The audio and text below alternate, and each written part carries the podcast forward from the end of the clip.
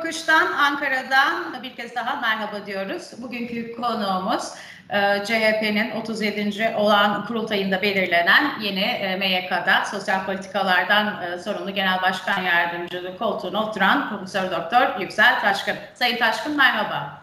Merhabalar. Merhabalar. Sayın Taşkın, şimdi bu kongre dikkat çekici bir kongreydi. Sloganı itibariyle iktidara yürüyoruz e, başlıklı bir e, kongre. Bu iddiayla yola çıkan. Sizinle de biraz bu iddianın dinamiklerini konuşmak istiyoruz. E, yine siyaset sahnesinde hareketlilik var. Yeni oyuncular girdi. Seçmen profili değişimleri var. Bunlar siyaseten bir genel değerlendirme yapmak istiyoruz. Siz Öncelikle hayırlı olsun. Sosyal Politikalar Başkanlığı ne iş yapacaksınız, nasıl bir çalışma yürüteceksiniz diye önce alanınızla başlayalım. E şöyle, e, bence bu e, çok önemli kazanan bir e, alan. Çünkü e, özellikle pandemiyle beraber yeni bir kamusallık ihtiyacının çok e, önem kazandığını görüyoruz. Aslında solcular, sosyalistler, sosyal demokratlar 10 yıllardır e, nitelikli e, e, eğitimden, nitelikli sağlıktan bahsediyorlar. E, kamusal e, devlet anlayışının kamusal ahlakın yeniden e, önem kazanmasından bahsediyorlar. E, ve refahın yani e, kalkınmanın, refahın sosyal devletle, e, hakça bölüşümcü politikalarla desteklenmesi gerektiğini e, savunuyorlardı. E, neoliberal e, saldırı dalgasıyla sanki bu değerlerin asrın icaplarından olmadığı gibi bir e, algı yaratıldı ve e, olan yine yoksullara oldu, yoksunlara oldu. E, biliyorsunuz hegemonya aslında mağdurun da ikna edilmesi, mağdurun güçlünün e, değer sistemine ikna edilmesidir. Çok e, basit bir ifadeyle söylersek. O anlamda yoksulların, yoksulların ve bu sistemin mağdurlarının e, kazananların değerlerine şapka çıkardığı bir dünyadan çıkmamız gerekiyor. Dolayısıyla Kemal Kılıçdaroğlu, Genel Başkanımız Sayın Kemal Kılıçdaroğlu'nun Cumhuriyet Gazetesi'nde günümüzde devletçilik, sosyal devleti yeniden inşa etmektir şeklinde verdiği mesaj aslında benim alanımın ne kadar e, dinamik e, olduğunu, e, ne kadar yaratıcılığa açık olduğunu gösteriyor. E, işim çok, e, örneğin e, göçmenlerden tutun, e, işte derin yoksulluk çekenlere kadar, yaşlılara kadar, engellilere kadar, e, uyuşturucu e, bağımlılığı yaşayanlara kadar e, çok geniş bir e, alanda, e, yani eşitlik meselesi yaşayan e, toplum kesimlerine, evet. kadınlara, toplumsal cinsiyet sorunlarına kadar son derece geniş bir alan e, benim çalışma alanım. Dolayısıyla çok heyecanlıyım ve, ve dersimi çalışıyorum sürekli. E, ama şöyle çalışıyorum. Ben ortak akla inandığım için e, kim ne yapıyor, kimle ne yapılabilir? Hep bu soruyu soruyorum. Ben ne yapacağım değil. Kimle ne yap yapılmış, kimle ne yapılabilir sorusunu soruyorum. Ve sürekli sivil toplum kurumlarıyla ve paydaşlarla, akademisyenlerle temas kurarak bir çalışma yöntemi ortaya çıkarmaya çalışıyorum şu anda. Evet, devletçiliğin yeniden tanımlanmasından bahsetmişti Sayın Kılıçdaroğlu. Ee, önemli bir tartışma o açıdan. Şimdi siyaset konuşmak istiyorum çünkü e, siz aslında tam da e, iktidara yürüyoruz derken mevcut e, milliyetçi, muhafazakar iktidarı yerinden edip sonuçta iktidar olmayı hedefliyorsunuz. Bu alanda sizi bu iddiaya iten e, toplum dinamik nedir? E, bunu nasıl bu iddiayı ortaya koyabiliyorsunuz?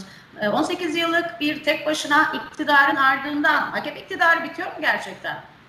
Şöyle söyleyeyim, 18 e, yıldır e, en basitinden bakarsak yoksulluğun çözülemediği, yoksulluğun sadece idare edildiği, daha da kötüsü seçim kazanmak için e, yoksulluğun bir strateji olarak kullanıldığı bir ülke. Yani şunu söylüyorum, e, sıfır, elde var sıfır. Yani başlangıçtan bugüne kadar bakıldığında yani bu iktidarın aslında bu topluma bir şey sunamadığının en kesin e, verisini paylaşmak istiyorum. En yüksek e, yüzde 20'lik dilimden en yüksek e, gelir grubuna sahip yüzde 20'nin e, ulusal gelirden aldığı pay yüzde 46'yı buldu. Yani 100, 100 liranın 46'sını 20 kişi alıyor. En alttaki 20 kişi 6.3 lira alıyor. Onların bir üstündeki 20 yani toplam yüzde 40 da %16'yı alıyor. Bu anlamda e, gerçekten küçük Amerika olduk. Bir İsveç olamadık. E, şimdi bir bu var. İkincisi bu toplumun kendine göre bir demokrasi tecrübesi var. İyi kötülük. Seçimlere çok önemli bir toplum bu. Dünya ortalamasının çok üzerinde seçimlere katılıyor. Ben isterdim ki diğer katılım yöntemlerini de e, toplum yatkın olsun ama e, seçimlere duyduğu bu tutkuyu ve seçimler yoluyla mesajını vermesine şapka çıkarıyorum. Dolayısıyla biz e, Türkiye'nin hem özgürlükler anlamında e, hem de e, iktisadi anlamda yani yoksullaşma anlamında 3. ligden de 4. lige doğru yuvarlandığını e, görüyoruz. E, özellikle Cumhurbaşkanlığı hükümet sistemiyle bu toplum şu söylendi. Efendim ben yetki sahibi olursam sorunları çözeceğim. Yani tek bir kişiye anayasada tanımlanan siyasal yetkilerin %75'ini verdik ve burası bir cumhuriyet. Yani %75'ini verdik, sorunlarımızı çözeceği vaadiyle e, kıl payı geçildi e, tartışmalı bir seçimle. Ama ne oldu? Birincisi ilk e, elde gidilen şey bir yönetememe krizi oldu. Yani bir devlette yönetememe krizi ki biz bu Cumhurbaşkanlığı hükümet sistemine karşı çıkarken e, devletin bütün kurumsal teamülleri ortadan kalkacak. Bakanlar kurulu diye bir şey olmayacak. Bakan diye bir şey olmayacak. Bakanları tanımayacaksınız. Her seçim döneminde mecliste 4,5-5 milyon insan gider. Siz de bilirsiniz. Artık bu insanlar mecliste belki çorba içmeye gidiyorlar. O kadar. E, vekiller orada e, e, işlevsiz bir şekilde oturuyor. Dolayısıyla bir yönetememe krizinin ardından iktisadi kriz geleceği zaten açıktı. Biz elbette iktisadi kriz gelmesini istemeyiz ama dünyada dolar değer kaybederken sadece Türkiye değer kazanması bile devletin yönetememe krizinin iktisadi krize evrildiğini gösteriyor. Şimdi toplum bunu görüyor ee, ve özellikle yerel seçimlerde yerel iktidarı muhalefete devrelerek ve adeta bir satranç oynayarak bir seçenek üretti.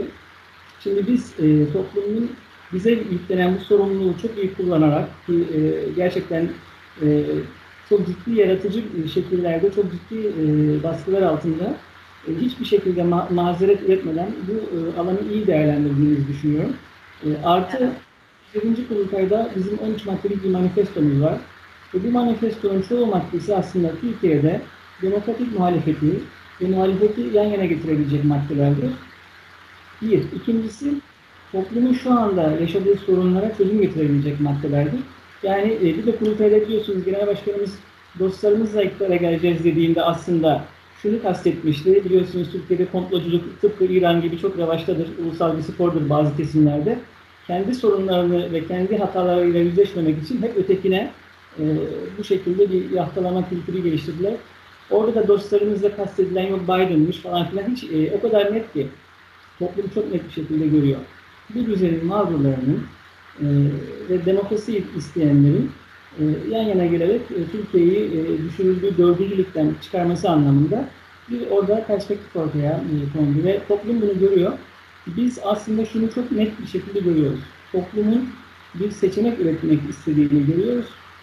E, daha önce örneğin şöyle bir efsane vardı işte CHP'lerin gidemediği yerler. Ben son 2-3 evet. seçim içinde çalışıyorum. Daha öncesi de var ama yani son 2-3 seçimden e, bahsedeyim. Her yere gidebiliyoruz. Herkes bizi dinliyor ve ben Türkiye'de e, sağ kesimde dahi şöyle bir algı oluştuğunu düşünüyorum. CHP Türkiye'nin sigortası galiba bu Kılıçdaroğlu, bu sakinliğiyle Türkiye'yi yeniden düze çıkarabilir. Öyle bir algı e, oluşuyor. Dolayısıyla şöyle bir durum da var tarihsel olarak. Türkiye siyaseti kapanma ve açılma dönemlerinden ibarettir. Kapanır, sonra Pandora'nın kutusu açılır çünkü yönetemezler. Açılma dönemlerinde düzgün bir toplumsal e, sözleşmeyle iyi bir anayasa yapabilirsek, ilk defa sivil bir anayasa yapabilirsek, bu defa yeniden kapanma dönemini getirecek olan aktörlerin işini zorlaştırırız. Yani bu defa e, makus talihimizi yenerek Türkiye'yi bir demokrasi haline getireceğiz. Sanırım Türkiye'de toplumun e, makul çoğunluğu e, demokrasi olmadan adalet olmadığını e, ve ikisi olmadan refah olmadığını e, anladılar. Yani demokrasi ile refah arasında iki bağlantıyı toplum görüyor. Entelektüel ifadelerle ortaya koymayabilir ama bu görülüyor ve biz galiba e, tam da bunun üzerinden yürümeliyiz e, ve bunun üzerinden e, Türkiye toplumuna değişim vaadiyle iktidar e, olacağımızı düşünüyorum. Çünkü e, son bir şey söyleyeyim, siz soru soracaksınız. Mevcut iktidarın karalama ve yaftalama dışında söylediği, söyleyebileceği yepyeni bir, bir tek cümle yok. Biz ise e, düzen değişikliği e, öneriyoruz. Eskisinden daha kuvvetli, güçlendirilmiş ve haysiyetli insanların nefes alabileceği bir demokrasi e, vaadinde bulunuyoruz. Dolayısıyla bizim e, moral üstünlüğü, ahlaki üstünlüğü e, elimize geçirdiğimizi düşünüyorum. Bu yoldan iktidar gelecektir diye düşünüyorum. Şimdi hani iktidar cephesi açısından en azından sıklıkla ifade edilir. Hani Türkiye sağ ve muhafazakarların yüzde 60 oranında olduğu bir ülkedir. Ee, hani bu ekonomik ve vaatler hani bunlar bir karşı bulmaz. Sonuçta o e, damarlar harekete geçer diye. E, hani burada bir değişim mi var bu açıdan? Hani bunu reddediyorsunuz anladığım kadarıyla. E, bir de tam da burada Sayın Kılıçdaroğlu'nun bir sözü tartışma konusu oldu. Türkiye'de sağ ve sol olmadı, 18. kaldı, kalmadı, 18. yüzyılda kaldığına dair. E, buna dair neler söylersiniz? Bu ne anlama geliyor? Bence sağ ve sol e, kavramları e, değişim geçirseler bile anlamını koruyorlar. E, fakat sağa ve sola aşırı kültür yüklemesi yaşanmıştır Türkiye'de. Yani kültürel terimlerle sağ ve solu tanımlarsanız e, bu çok ciddi bir sıkıntı yaratır. Bakın 1970'lerde Ecevit aslında e, 2010 sonrası Kılıçdaroğlu'nun devraldığı ve hayata geçirmeye çalıştığı bir miras yarattı. O mirası Erdal İnönü'nün SHP'si de aslında olduğu zor, inanılmaz zor koşullarda o da devralmaya çalışmıştı. O da şudur. Ecevit diyordu ki e, yoksul insanların gelişmeden, kalkınmadan e, veya dindar, yoksul ve dindar insanların veya dindar insanların kalkınmadan, gelişmeden e, yana olacak oldukları bir ülkede Türkiye demişti. Dolayısıyla inanç sahibi birisi gerici siyasal yönelimlere sahip olacak veya bu tür iktidarları destekleyecek diye bir şey yok demişti. Kaldı ki Türkiye'nin ortalama eğitim seviyesi 7 kat gerideydi 70'lerde. Yani tırnak içinde eğitimsiz bir toplum Ecevit'e destek vermiştir. Bugün ise şöyle bir şey var. Türkiye'de radikal sağ bir iktidar var maalesef. Yani merkez sağ değil, radikal sağ bir iktidar var. Ve toplum bu iktidardan çok sıkıldı. Çünkü toplumun ortalama değerlerine göre bence marjinal bir iktidar söz konusu. Örneğin Türk toplumu kendince bir dindarlık yaşıyor. Yani bu topraklarda hoşgörülü bir İslam anlayışı vardır. Ee, yani bunu böyle e, daha ihvancı, daha Suudi ee, daha katı overdose diyor e, bazıları işte. Yani e, bu şekilde topluma sunduğunuzda toplum bunu kabul etmiyor ve alternatif arıyor. Şimdi merkez sağın e, böyle bir ılımlı kültürü var. Mevcut iktidar merkez sağ değil zaten. Dolayısıyla merkez sağ unsurlar yavaş yavaş AKP'den kopuyor. Merkez sol unsurlar da zaten meselenin bir zamanlarda kültür üzerinden sıkışmışlık hali vardı ya demin vurguladım. Bakın sağ ve sol kültürel kodlar üzerinden ortaya koy, koyma tuzağına ilk uyanan Ecevit'tir. Biz de bugün aynı yerdeyiz. Biz başörtüsü veya hayat tarzı meselelerini asla istismar konusu haline getirmiyoruz. Bunu kimin istismar konusu haline bellidir. Ee, dolayısıyla aslında Millet İttifakı'nın o anlamda örneğin Temel Karamollaoğlu'nun bizim ittifakımızda olmasının şöyle bir e, güzelliği var. Biz demokrasi otoriterik ekseninde veya daha haysiyetli bir yaşamı savunanlar ekseninde e, Müslüman, e, kendini İslamcı, dindar, e, tanımlayanlarla yan yana gelebiliyorsa demek ki bu kültür tuzağı e, aşılabilir bir şey. Demek ki Türkiye'de esas eksen otoriter rejimi savunanlarla daha demokratik bir rejimi savunanlar arasında kurulduğunda demokratik rejimi savunanlar içerisinde çok farklı renklerde yer alabiliyor. Şimdi biz bunu bir kere oturttuk ve toplum bunu anlıyor. Dolayısıyla hayat tarzı istismarı yapanların iki tane ekseni var. Bir, e, işte seküler dindar ekseni. Biz bunu çok büyük oranda boşa çıkardık. Bu seküler hayat yaşayanların bazı endişe ve kaygıları olmadığı anlamına gelmiyor. Biz oraya duyarsız değiliz. E, ikincisi, Türk-Kürt e, ekseni üzerinden bir kutuplaştırma ve yaftalama. E, burada da e, çok dikkatli e, olunması gerekiyor. Türkiye'nin bütünlüğünü savunanların hiç kimsenin üvey evlat gibi hissetmediği bir e, siyaset anlayışı savunması gerekiyor. Orada biz Cumhuriyet Halk Partisi olarak gerçekten sorumlu ve sağduyulu davranıyoruz. Yani burada e, hani tribünde oynamak değil, daha sağduyulu bir e, duruş e, getirmek e, çabası içerisindeyiz. Bu her zaman herkesin istediği netlikte, herkesin istediği gibi konuşmak olmayabilir ama son derece e, bu buradaki tuzaklara karşı da bütünleştirici bir, e, entegre edici, kapsayıcı bir dil kullanmaya çalıştığımızı e, söyleyebilirim. E, dolayısıyla biz bu sol sağ mevzunu şöyle görüyoruz. Ahbap çavuş kapitalizminin liyakatsizliğin, evet. üretici olmayan ve devlet etrafında üretici olmamanın getirdiği bir ittifakla yan yana gelenlerin karşısında üretimi, refahı, demokrasi, özgürlüğü savunanlar şeklinde bir ayrım e, üzerinden kurulabilir. Ama kültür üzerinden ilerlemek e, her zaman yanıltıcı e, oluyor. O zaman kendinizi %30-35'e e, sıkıştırıyorsunuz. Biz bu e, çizgiyi çoktan aştık. İktidar için kötü haber. Şimdi sizin bir röportajınızda dikkatimi çekmişti. Ee, AKP ve MHP e, birlikteliği için e, nişanlılık demişsiniz. E, evlilik değil. En son bu Malazgirt törenlerindeki kızıl elmalı videoları da görünce aynı düşüncede misiniz? Öyle söyleyeyim yani siz iktidarda kalacağım diye o uğruna uğruna örneğin 90'lı yıllarda İslamcılar şunu savunurlardı. Derlerdi ki gelenek e, değil İslam derler. Yani gelenek sağcıdır. E, İslam ise e, ne sağcıdır ne solcudur, özümüzdür vesaire. O yüzden mesela o gelenekten gelenler bir gün başkanlık bizim genlerimizde var demeye başladılar. Bu zikzakların sadece iktidarda kalmak için yapıldığını toplum görüyor. Bir. İkincisi şöyle söyleyeyim. Türkiye'de aslında AKP kendi krizine, kimlik krizine çözüm üretemediği için en kolaya savruldu. Soğuk savaş milliyetçi muhafazakarlığına savruldu. O anlamda İslamcılık e, iyice marjinalize oldu. İslamcı kodlar, İslamcı iddialar bugün bildiğimiz milliyetçi muhafazakarlığın böyle motifleri haline geldi. Burada asıl e, Soğuk Savaş milliyetçiliği e, çok daha öne çıkmış oldu. Ama bir fazla milliyetçiliğin, yani Soğuk Savaş milliyetçiliğinin e, pek çok meselelerde AKP'nin bugüne kadar savunduğu görüşten farklı bir yerde olduğunu görüyoruz. Bu partinin bir kimlik krizi var. Bu parti kurumsallaşamamış durumda. E, Malazgirt vesaire gibi çıkışların da büyük devlete e, öykünme ama kapasite inşa edemeden büyük devletlere öykünme vesaire çabalarında e, çok inandırıcı olmadığını görüyoruz. Örneğin Cemal Abdülnasır Mısır'ın lideri de kapasitesi olmadan çok fazla büyük devlet olma retoriğiyle çok büyük hatalar yaptı. Türkiye'de örneğin işte Libya'daki sürece bakın. Orada iki taraf anlaşamaz denilen iki taraf birdenbire masaya oturup buradaki e, yabancı güçler e, ülkeyi terk etsin deme noktasına geldiler. Yani e, büyüklenmeyle, büyük laflar ederek, abilik vesaire söylemiyle maalesef devlet kapasitesi inşa edemiyorsunuz. Bu anlamda o tür çıkışların sadece seçmen konsolidasyonu amaçlı ve samimiyetten uzak olduğunu düşünüyorum. Yani biraz da belki milliyetçilik yükselen değer gibi görülüyor.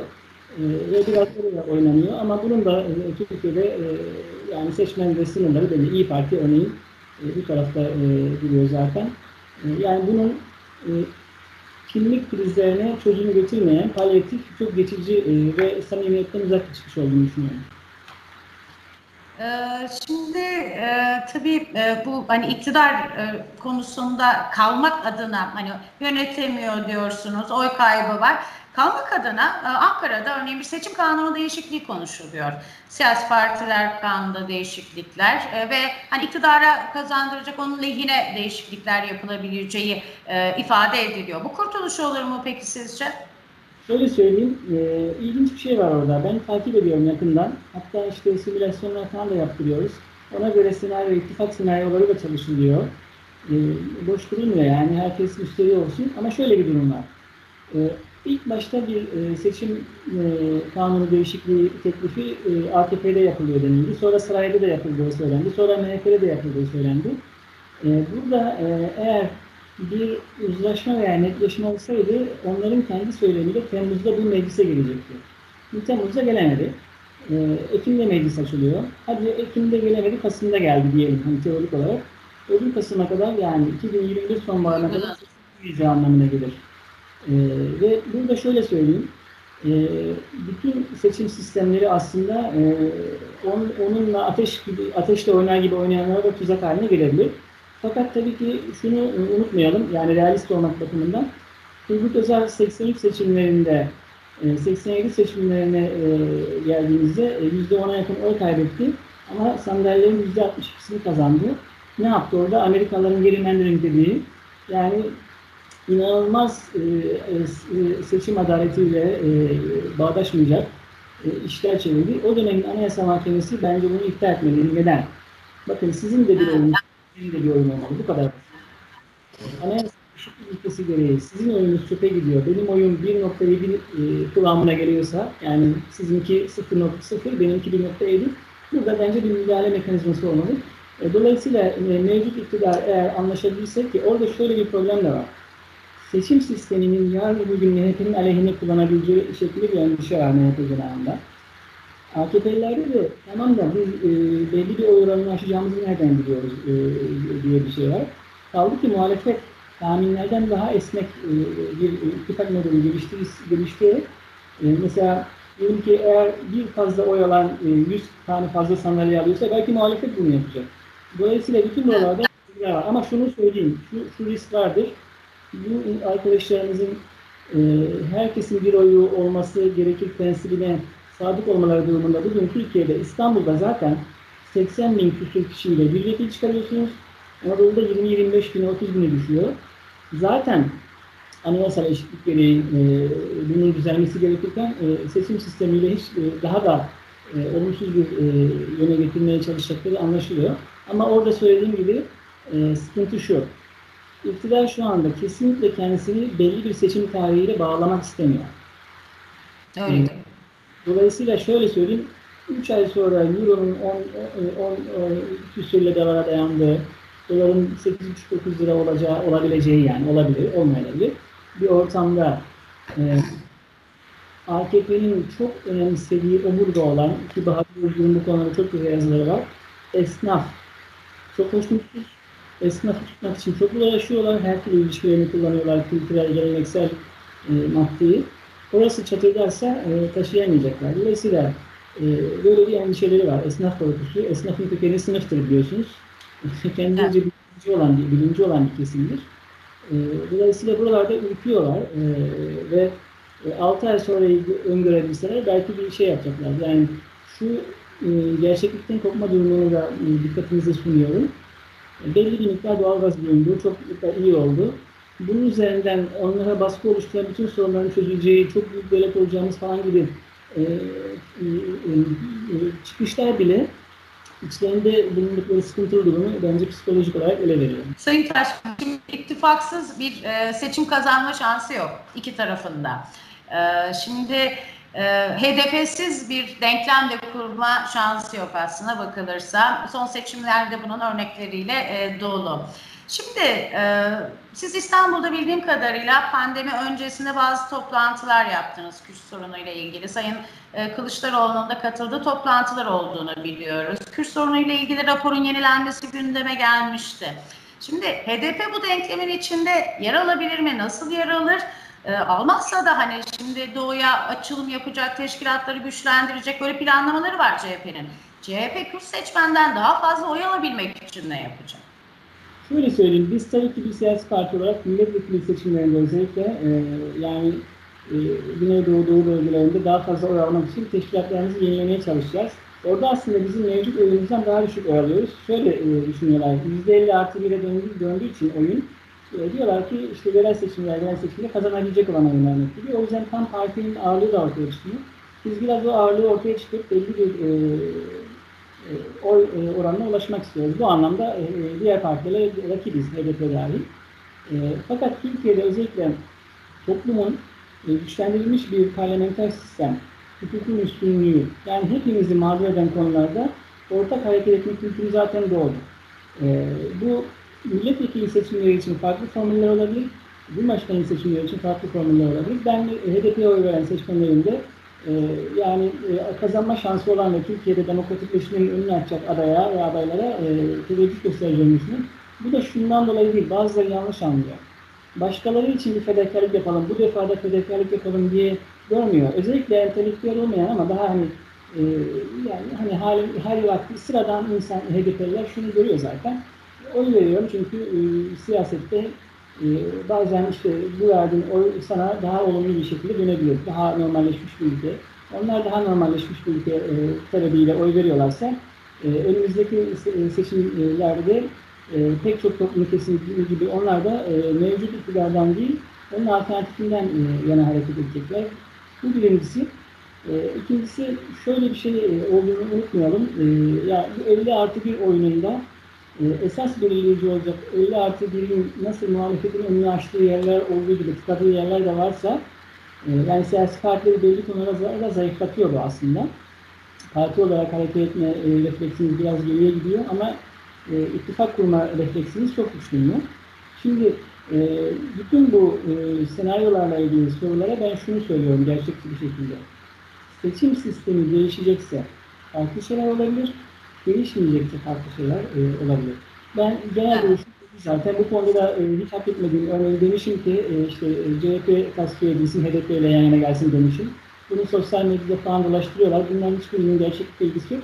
Ben Cumhuriyet Halk Partisi'nde siyaset yapıyorum. HDP'ye oy veren 6 milyonu da diğer vatandaşlarımız gibi eşdeğer gördüğüm için hiç kimseye üvey evlat muamelesi yapılmasını istemediğim için e, gerektiğinde tribünlere oynamadan gerçekçi tespitler yaptığım için e, bu konuda biraz yaftalanıyoruz ama mesele şu, e, Türkiye eğer güçlendirilmiş bir parlamenter sistemde haysiyetli insanların nefes alacağı bir ülke olacaksa hepimiz belli konularda asgari minimumlarda yan yana görebiliriz. Buna tabii ki e, AKP'den kopmak üzere olan kopan seçmenler de dahil MHP'nin yarısı bakın çok önemli bir şey bu iddia. E, örneğin bir basit gösterge Ayasofya müze kalsın e, MHP'lerin yarısı Ayasofya müze kalmayı belirler. O arkadaşların da e, aslında Cumhur İttifakı'nın bu söylemlerine karşı bir refleks geliştiriyor. Onları da e, kazanmak lazım. Deva ve Gelecek Partisi de e, yani e, mesela özellikle Cumhurbaşkanlığı e, seçimlerindeki aday üzerinden e, kazanılması gereken e, gruplar. Böyle olunca şöyle bir resim ortaya çıkıyor. Ben 6 ay sonra seçim sisteminde değişiklik olmayacağı e, net bilgisiyle bu konuda daha farklı konuşurum. Ama seçim e, değişikliği üzerinden bir seçim bilgisi e, şöyle bir şey e, kanguru sistemi bile olabilir. O da şu işte CHP ile İyi Parti yan yana geldiğinde bazı partiler onların kanguru gibi yani e, listelerinin gibi her şey mümkün. O yüzden şunu söyleyeyim. Mümkün olan en geniş ittifakı yerel seçimlerde nasıl ortaya koyduysak yine onu e, yapacağız. Milletvekiliyle Cumhurbaşkanı dinamikleri e, farklı.